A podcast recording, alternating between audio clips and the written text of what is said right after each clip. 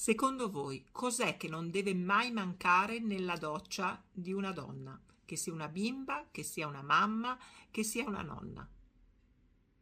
Ci avete mai pensato? Non deve mai mancare un detergente intimo.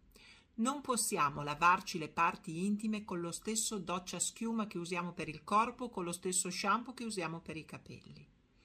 Utilizziamo sempre un detergente intimo per le parti intime, che avrà un pH diverso a seconda dell'età. Nelle bambine, fino all'età puberale, il pH deve essere neutro.